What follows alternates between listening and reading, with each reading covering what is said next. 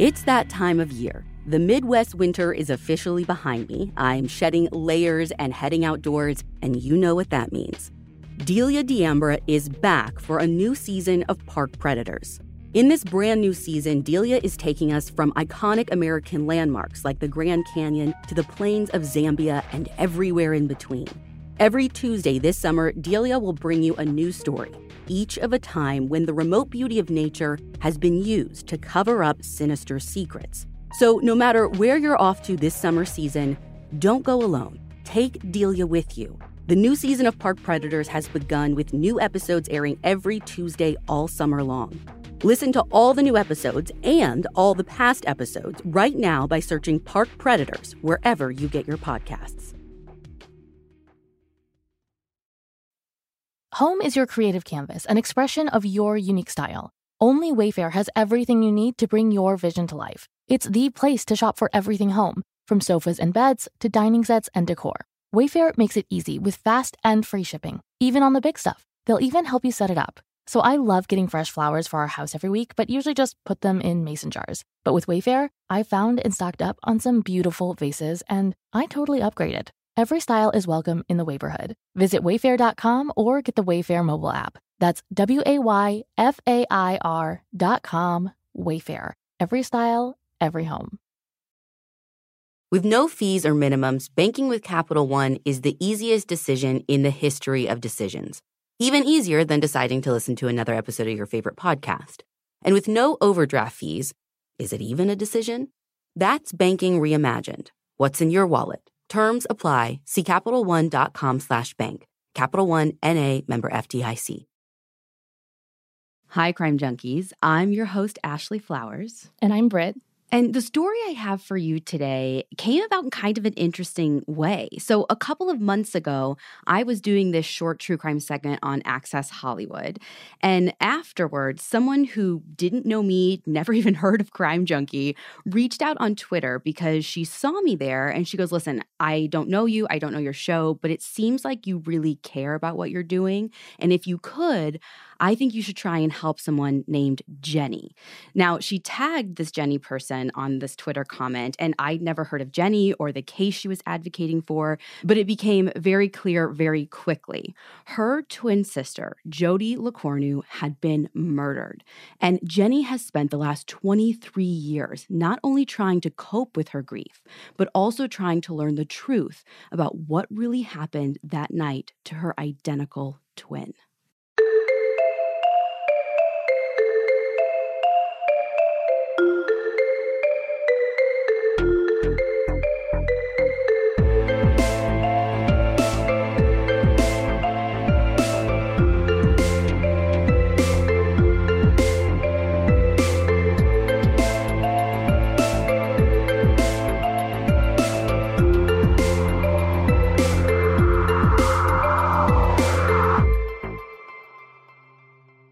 So, a few months ago, I reached out to Jenny, like this person on Twitter suggested. And I didn't want to bother her, but basically, I let her know, like, listen, I'm here if you want help. And Jenny responded almost right away. And within a few days, her and I had set up a time to talk about her sister's case. And Britt, like, right away, I felt like I'd known Jenny forever. And my heart just broke as she told me how over the years, her sister's case has gone cold. And she's oh. tried to get answers. She's been roadblocked by police and politicians, and sometimes even questioned by her own family about why she can't let this go. She's this wonderful, kind, and impassioned person.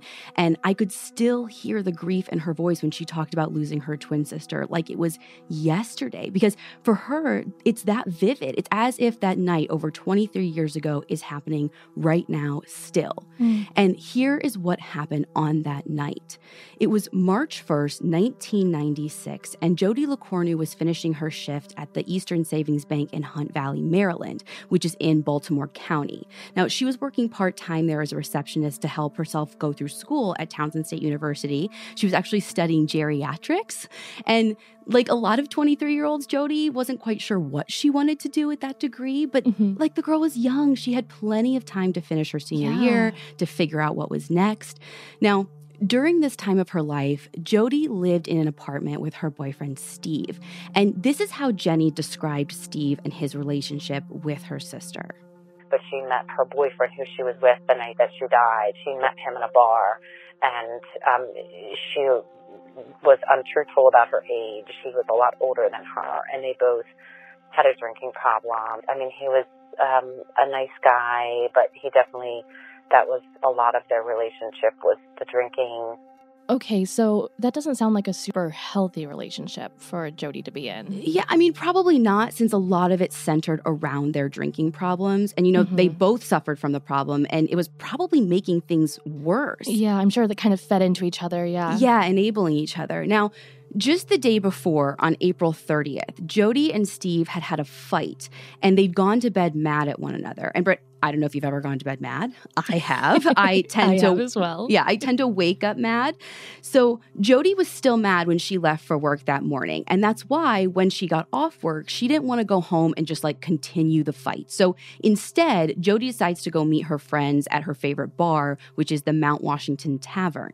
Now, this was a great way to avoid Steve for a couple more hours, but it was only going to make the fight worse because their whole fight revolved around her going out to the bar. He didn't want her to because he didn't want her drinking or no so actually even though she had been to rehab in the past and it was a well-known issue among her friends and family steve's own issues with alcohol meant that he really wasn't worried about the fact that she was drinking. Like i said they both had problems with alcohol. It was actually where she was drinking that caused the fight. So apparently steve preferred to stay at home and drink whereas Jodi liked to go out. And he didn't like that she would go out that much. And that is what was putting a strain on their relationship but she's pissed at him, so she does what she wants to. She ends up staying out all night with her friends, just like having a good time. And now Mount Washington Tavern is like her local hangout place. She knows most of the people there. She's even friends with the bar owner. She's a regular. Yeah, and like the whole night, nothing crazy happened. Jodi's just like hanging out with her friends, having a good time. It's not until after the bar closes that a series of almost unexplainable events are set into motion. So when closing time rolls around, Jodi agrees to give one of the bar employees a ride home. Now, this is both very strange and also kind of totally normal for Jodi. It's strange because she's very safety conscious. Like she wouldn't usually drive a strange man home, but it seems kind of normal as well to her family, but also it seemed kind of normal to her family because she's super kind, a super giving person who's known for doing things for people when she can help. So when the owner, who she like knew really well, vouched for this guy, she wanted to step in. And I think this is one of those things that many people really tried to read into, and I think we would just spiral on it. And I really don't think it's important to the central point of the story. So whether it was strange, whether it was normal, she gives this person a ride home. Now, this bar employee gets home just fine. But here's where things get really weird Jodi doesn't go home. Instead of going home, she drives to an ATM to get some cash and then goes to a liquor store for a six pack of beer. And at this point, you'd think maybe Jodi was like picking up a six pack, gonna head back home. Right. Like she has to go back eventually, and it's the wee hours of the morning. But Jodi still doesn't go home. Instead, she does something totally out of character. She goes to a parking lot, only a couple of minutes away from her apartment, to make some phone calls from her car and just like hang out there. I mean, I don't know a lot about Jodi, but that kind of seems strange for anybody. No, I totally agree. Like, her and her boyfriend were fighting, but it's not like she was moving out. Like, you could have gone home. Right. And you don't just go sit in a parking lot alone in Baltimore at like three o'clock in the morning. Like, I don't feel like this fits the normal pattern for most people. And it really doesn't fit for her normal patterns, especially because Jodi was like extra paranoid about something happening to her. Uh, yeah, I mean, same, totally. I mean, I know all of us crime junkies are, are super paranoid all the time. Well, and we even go a step further than that by being pre paranoid. Like it's a healthy dose of both things. Yeah, prepared and paranoid. Hashtag paranoid.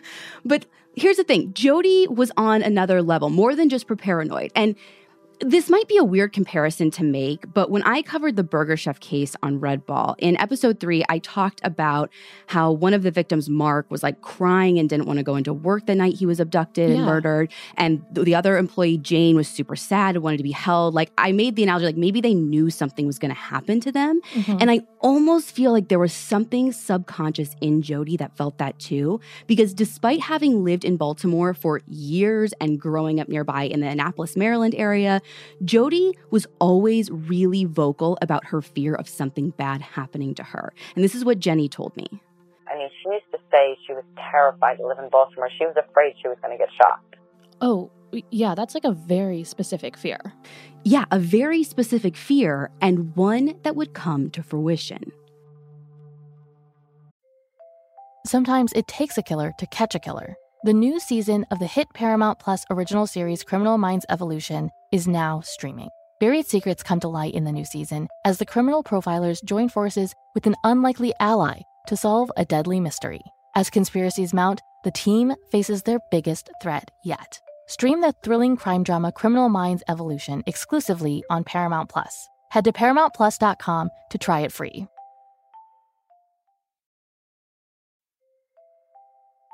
It's such a nice perk to have the flexibility to work in all sorts of places. But working on the go seamlessly requires a strong network, which is why you should check out T Mobile. They're America's largest and fastest 5G network. Plus, they also cover more highway miles with 5G than anyone else. And that's been great for me, especially because these last few months, I've been doing a lot of on the ground reporting with our team from northern Wisconsin to Utah to the middle of nowhere, Indiana. No matter where I go, I'm able to stream, make calls, or get those case altering DMs from sources, which that's my favorite part.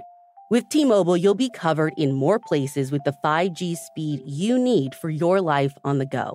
Find out more at tmobile.com slash network today. Coverage not available in some areas. Fastest based on median overall combined 5G speeds, according to analysis by Ookla of Speedtest Intelligence Data Q3 2023. See 5G device coverage and access details at tmobile.com.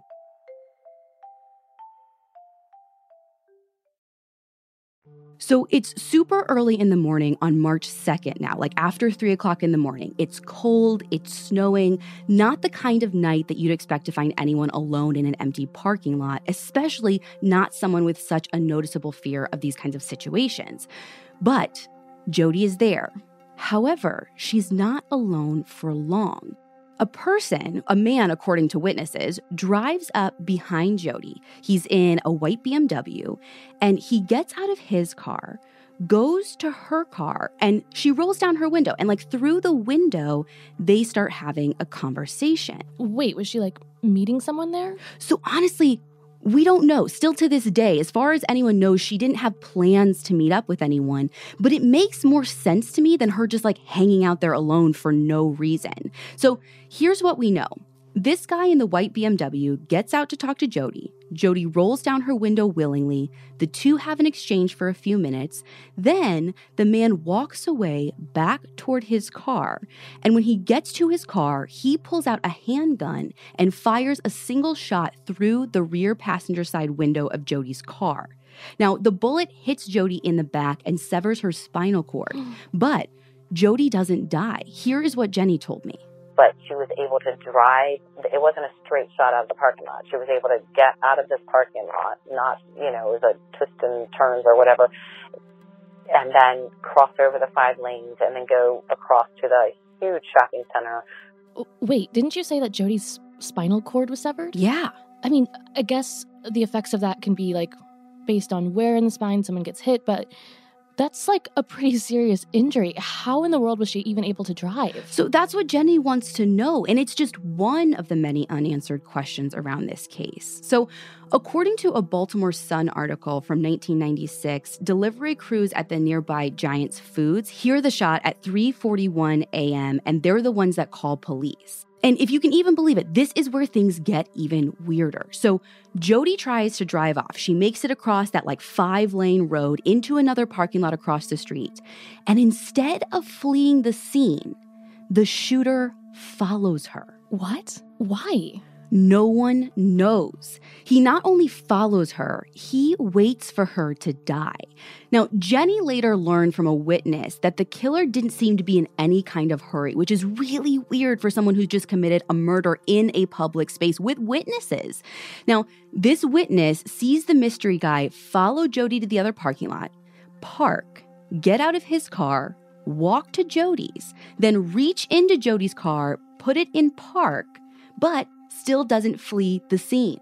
They said he reached in over her body and put her car in park. and took items out of her car.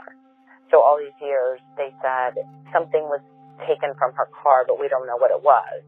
I mean, this honestly doesn't really feel like a crime of passion or like an exchange gone bad. I mean, for him to follow her like slowly and methodically, it feels super, super intentional and targeted. No, it does, right? Yeah. And like, piece together with, with what you're saying, I'm wondering if maybe there was like supposed to be an exchange. I, I don't know. What do you mean? Okay, so hear me out. Jenny said that when he followed her to the next parking lot, he leaned into the car window and put her car in park, right? Yeah. So that means her window was like still open the whole time. Right. Like after he walked up to her car, she had rolled it down, they talked, and he walked away and she kept the window down. Right. Like if you didn't know that person or weren't expecting to be talking to somebody, like or even if that person like was at all sketchy. Like if a guy walked up to me in a parking lot, like in general, let alone at three o'clock in the morning, and I didn't want to talk to him, I would have rolled my window up immediately and driven off. Yeah. But she didn't. She left her window down. Like, Yeah. was she waiting for him to come back? Yeah, I, I mean, I guess maybe, right? So, I mean, I think you're totally right. I think if she had rolled it down, even if she like had kind of expected him or she wasn't scared at first, I guess I just don't know where things went from like things are a fine enough exchange for her to roll down her window and keep it rolled down to him like shooting her. Right. You're right. Like it, it doesn't feel like it. wa- It does. It feels more like she met him. I don't know. Again, We don't know. it makes no sense to me. And going back to Jenny's statement about how scared Jodi was in general, like I don't think she would play fast and loose with personal safety. So Right. After the killer gets this mystery thing out of Jodi's car, he finally drives off, heading south on York Road. Now, Baltimore County Police talked to the Baltimore Sun just days after the murder and mentioned that Jodi's purse and phone were missing, leading them to believe at the time that the shooting might have been a robbery. And maybe that's like what he leaned over to take. But Britt, like I go back to what you said, that doesn't make sense for me because it doesn't explain why the killer waited around, why he shot her from behind. Like, if this is truly a robbery, if you see a car just parked in the middle of a parking lot, come up to the window with the gun the first time. You know what I mean? And Right. like, I'll, I'll give you my purse, I'll give you my wallet. Like, why follow her? Like, uh, to the other side of the parking lot, why be so intent on parking her car and making sure that she's dead before you drive off? It, it again, it just doesn't make sense to me. But whatever the killer's reasoning, he is gone by the time police arrive. Now, instead of turning to the public for help, police take an unusual and possibly damaging approach that alters the entire investigation. According to Jenny, police never made a composite sketch of the suspect or released one to the public. Now, the police did have a color and make of the vehicle that the suspect was driving, but again, they choose not to release that to the public either. And- really? Yeah, this was a huge frustration for Jenny and her family as they were trying to piece together what happened to Jodi's case back then and even decades later. They had a description of the suspect. Why didn't they release like a sketch in the beginning? You know, they had the the white BMW. Why didn't they put a picture out of the car? But they didn't release the crime scene photos until 20 years later to People Magazine and WB and Baltimore TV station. That just seems, yeah, really crazy. Like, I get not wanting to release the crime scene photos like right away, or honestly, even at all in some cases, but the car, like, that's part of the suspect profile, right? I, listen, I totally agree. And I, I'm on the same page too about the crime scene photos. So, like, what I could find, I couldn't find the TV station that she was talking about, what pictures they released, but I did find the People magazine article. And there were only two pictures that I could see in that. And I don't think they're really helpful in identifying a suspect. And here, Britt, I'll actually send them to you so uh, you know what I'm talking about. And we'll put these on our blog post as well if anyone else wants to see them. Oh, yeah, it's literally like a picture of her car from the outside and one on the inside. But like I was saying, like I get why these weren't released, but not releasing like a sketch of the suspect or a description of the car he was in, like what do they get from not even making a sketch? What do we even have the news for if not to like disseminate this kind of information in cases like this? Well, and that's why this is so weird. It's like we talk about in our episode on the DC sniper a few weeks back. Like they caught the suspects because the guy at the truck stop recognized the car from descriptions that police had released to the public. So Right. why not do the same thing here? Now, according to CBS Baltimore, witnesses described the suspect as being an African American man with a stocky build who was wearing a camel print jacket at the time of the shooting. Again, I have not spoken to any of these people, but it sounds like they even have enough to like try and create a sketch. So the fact that it's not even like police never released the sketch, what Jenny's telling me is they never even tried to do one. And according to Jenny, not only did they not do the sketch, but they didn't even release the description immediately, which is totally weird. But according to Jenny, not asking the public to be on the lookout is only one of the strange things police do in this case. They give the car back to my parents pretty quickly with the fingerprinting kit in the car. It was like sloppy from the beginning. So, Britt, they're collecting fingerprints, which is great, but leaving the kit in the car is not a good look. No, not great. No, I went back to the Baltimore Sun's archives because I wanted to know more about like what the police were doing in the early days of the investigation, and I found this article from March 4th of 96. This is just 2 days after Jodi was killed. And in that article, police were already saying that their leads were quote dwindling. Oh, wait, after only 2 days? They have multiple witnesses. They can pull video. They took fingerprints. They've got a description of the car and the suspect. Like, that doesn't sound like leads are dwindling to me. No, I totally agree. That is, again, amateurs over here, but plenty of evidence to go on.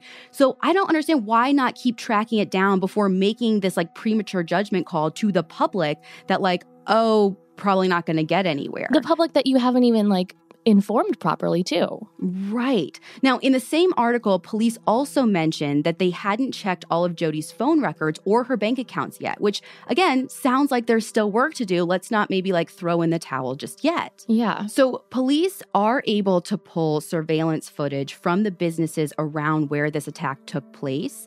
And all of this happened in this um, like strip mall type area. And there was this like Boston market right there, this 24 hour giant foods. But Jenny told told me that the giant food surveillance system just happened to be down that night. How does that always happen? No, it's so funny. Like, as I was researching this, I was like, I feel like we have been in this situation so many times with unsolved cases, but I think it's less of like an overall conspiracy and more of just like, maybe the ones without video aren't getting solved. So those are the ones that we keep hearing about over and over and over.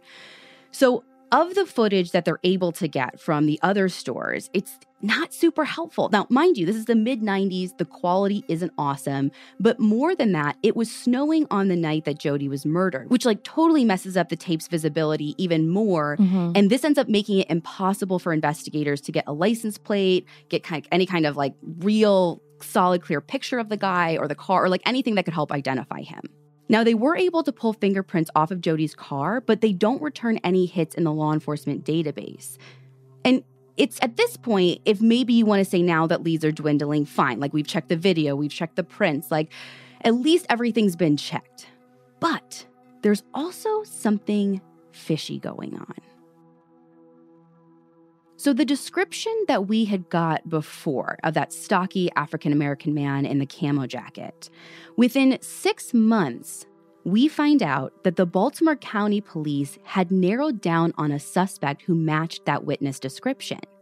But here's the fishy thing it took police 15 years to tell Jenny and her family about him.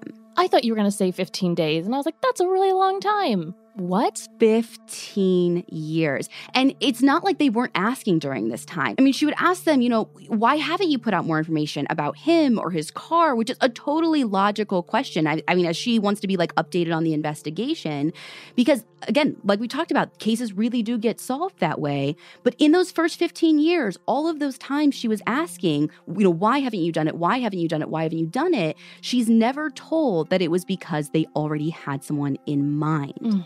So, in those early months and years, as the investigation starts to stall, the LeCornu family gets more and more involved. And initially, it was Jodi and Jenny's dad, John, who was a former Marine, that like really took charge and was doing the work. I was not involved in the investigation. My father was a prosecutor for drug and violent crime right. in another county. And um, so he was the one that would work with the detective and get the updates and everything. And, and he was such a gentleman. He's from the South, from Nashville. Mm-hmm. He trusted everybody. He would never distrust that the police wouldn't question them. In the early 2000s, it becomes harder for John to be the point person for the family anymore because at that point he's diagnosed with cancer. And in 2007, he passes away. Mm. Now, for Jenny, this is a new tragedy and this is a turning point. With her father now gone too, she has two options either try to forget about her sister's case and move on with her life, or take her dad's place. And there was really only one option for her. So the once shy Jenny picked up the torch, continuing on her father's mission to bring Jodi's killer to justice. And that has led her to where she is now. In the 12 years since her father passing, she's done interviews all over the world, communicated with suspects, interviewed inmates. She's stayed active on social media as an advocate for Jodi's case. She's been doing everything she can to keep awareness on the unsolved crime.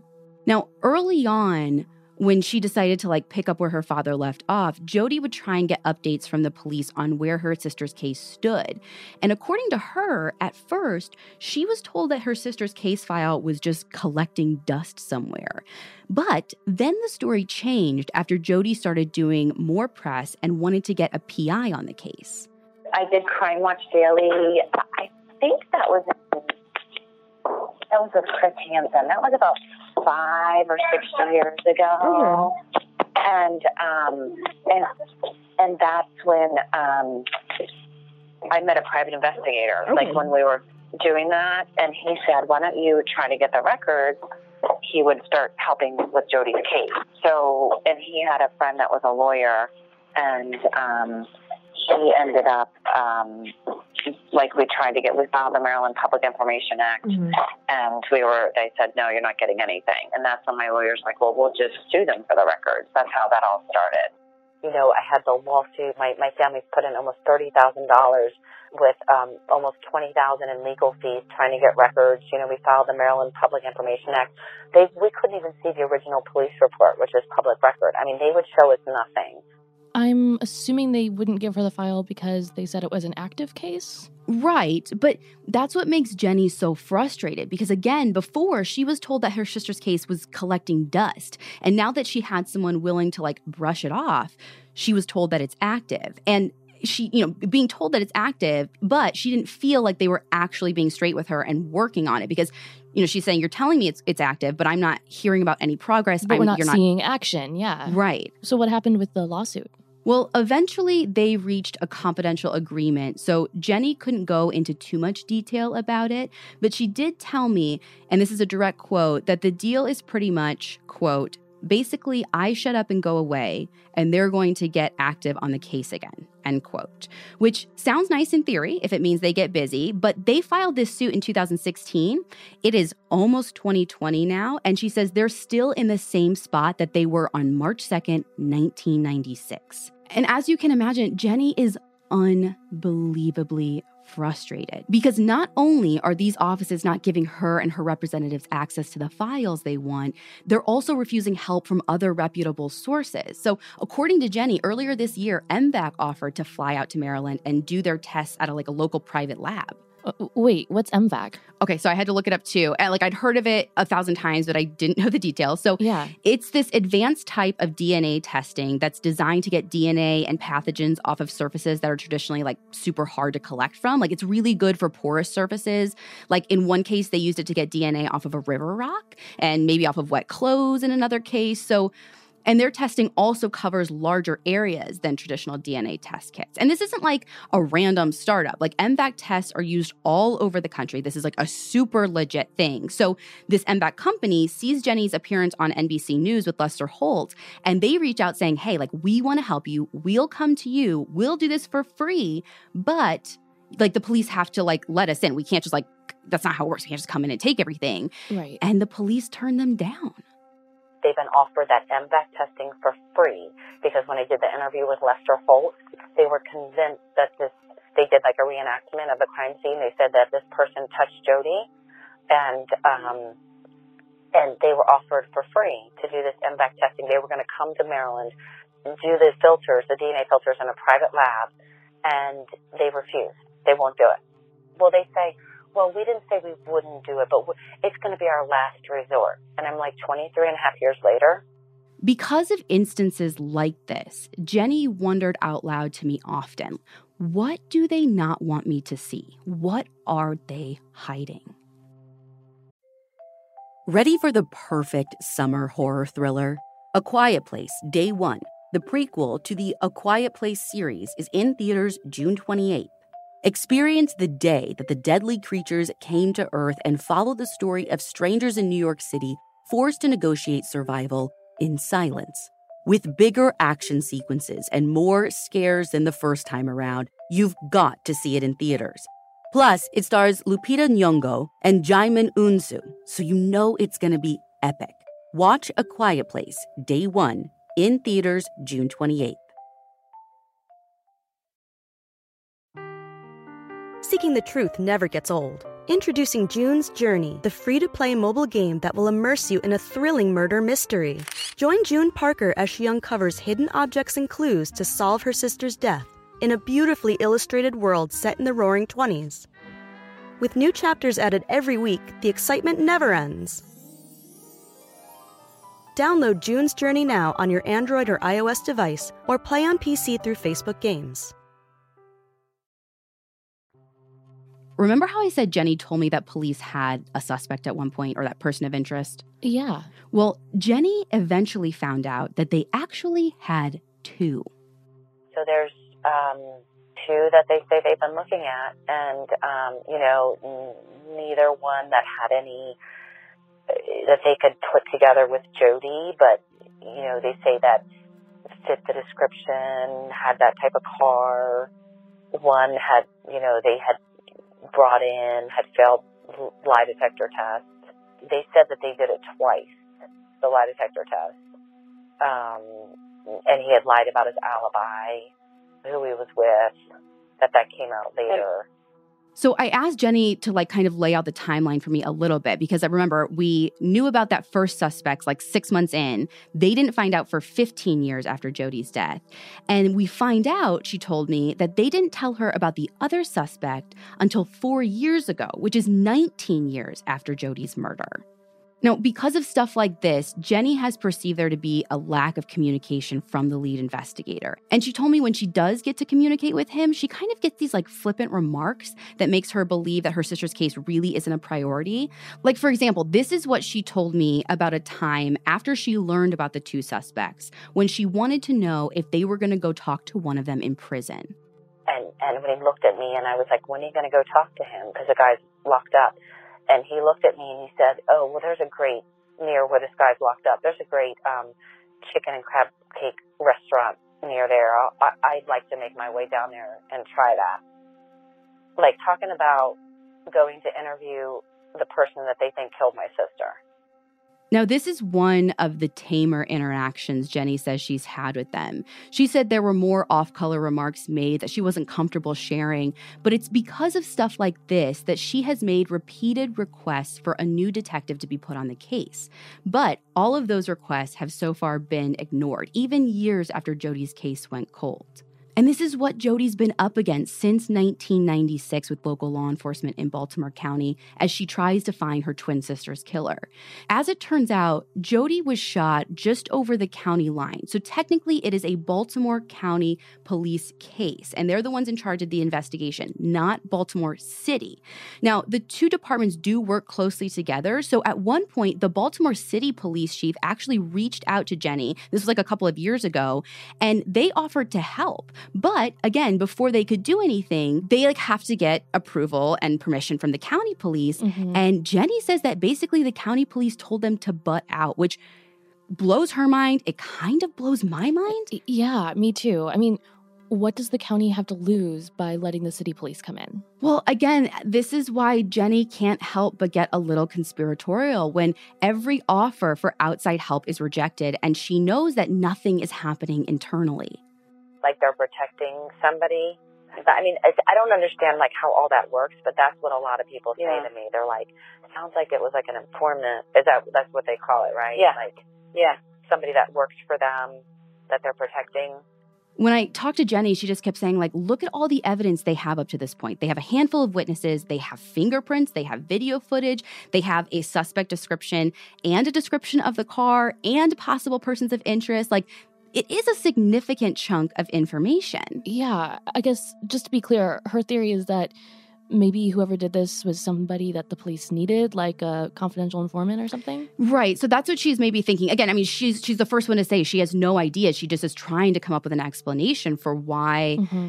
these things are happening but i don't know like i'll be totally honest it's a little hard for me to see. Like i've been close to law enforcement here in indiana for a while now and i could never in a million years see them letting someone get away with cold-blooded murder to keep an informant. I mean unless it was part of something bigger. I mean i guess I mean, this could be like a small piece to a bigger case, but You'd think that they would have explained that like 10, 15, 20 years after to the family. Like to me, it's more likely that maybe mistakes were made in the investigation. Like Jenny herself said, it was sloppy early on. Maybe they just don't want sloppy to be exposed. And I mean, it's Baltimore. Let's take it back to the case that made true crime podcasting big, like Serial. We know sloppy has been done in Baltimore County before.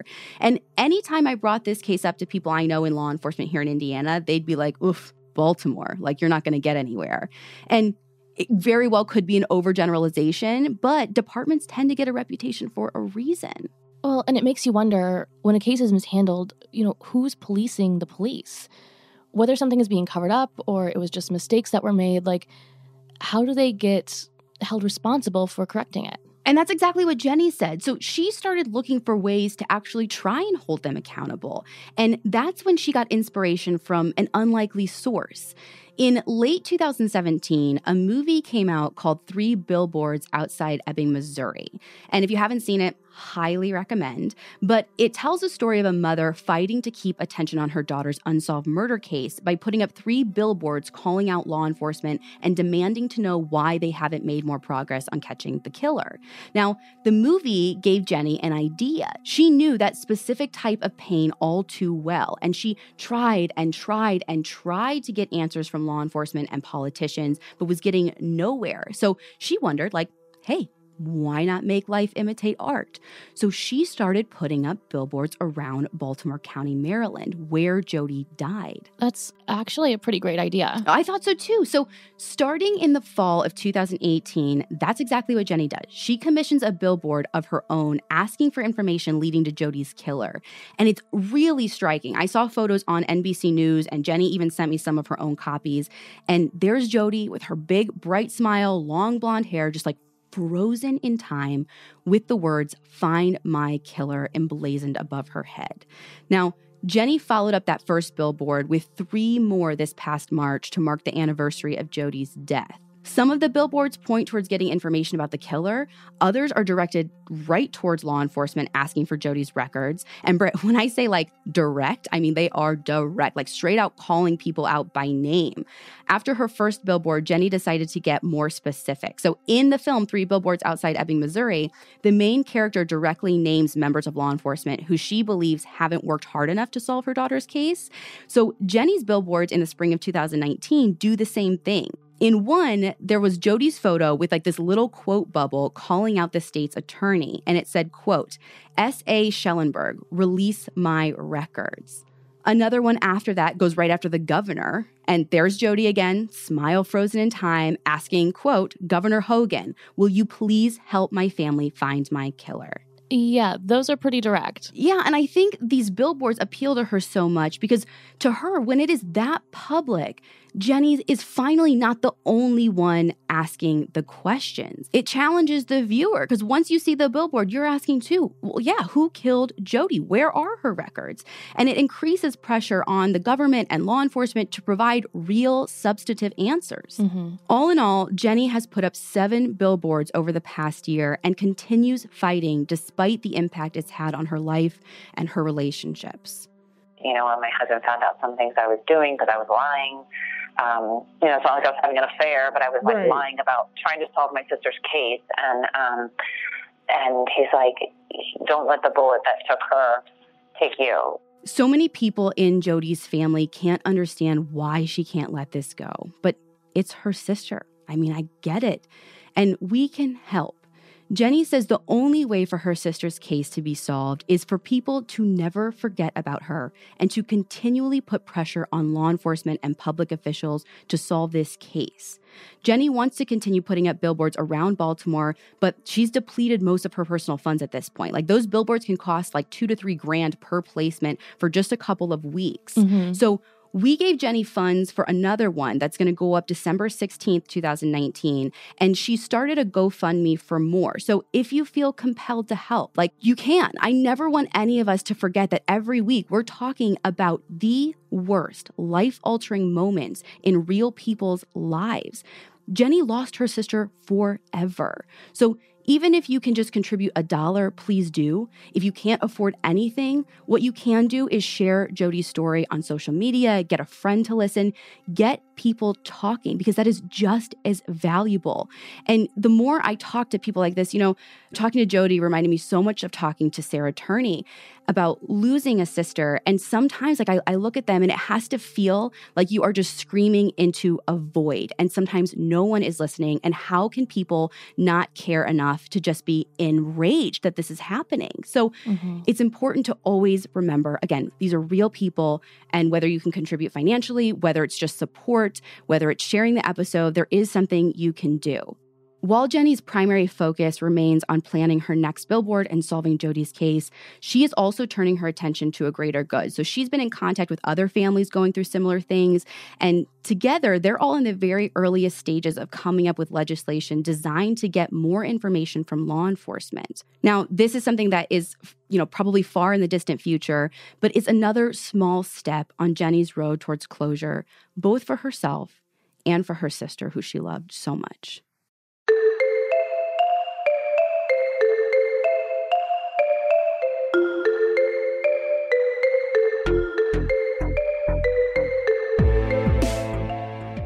If you want to donate to Jenny's Billboard Fund, I'm going to have a link on our website, crimejunkiepodcast.com. We'll also have pictures from this case and all of our sources. And be sure to follow us on Instagram at Crime Junkie Podcast. And we'll be back next week with a brand new episode.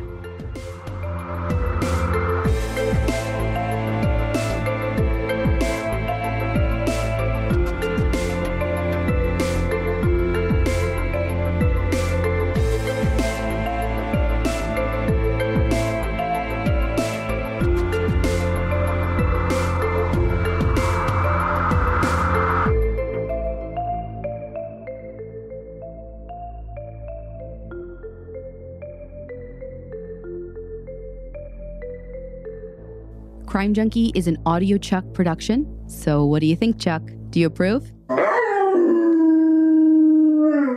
Get everything you need for your bathroom remodel now at Menards. Magick Woods has the vanity you need to complete your dream bathroom. Check out our great selection of over 100 Magick Woods vanities. They offer timeless and traditional vanities with superior quality and unique styles to complement your home. Explore all our vanity options in store. And don't forget to check out our flyer on menards.com for all the great deals happening now. Save big money at Menards. If you're looking for the most epic place on earth, let's start at the base of a massive waterfall. Then trek through the thick jungle. Then climb to the peak of a snowy mountaintop. Then once you get there, keep going. Because with intelligent 4x4 and 7 drive modes and a Nissan Pathfinder, the search is the real adventure. Available feature. Intelligent 4x4 cannot prevent collisions or provide enhanced traction in all conditions. Always monitor traffic and weather conditions.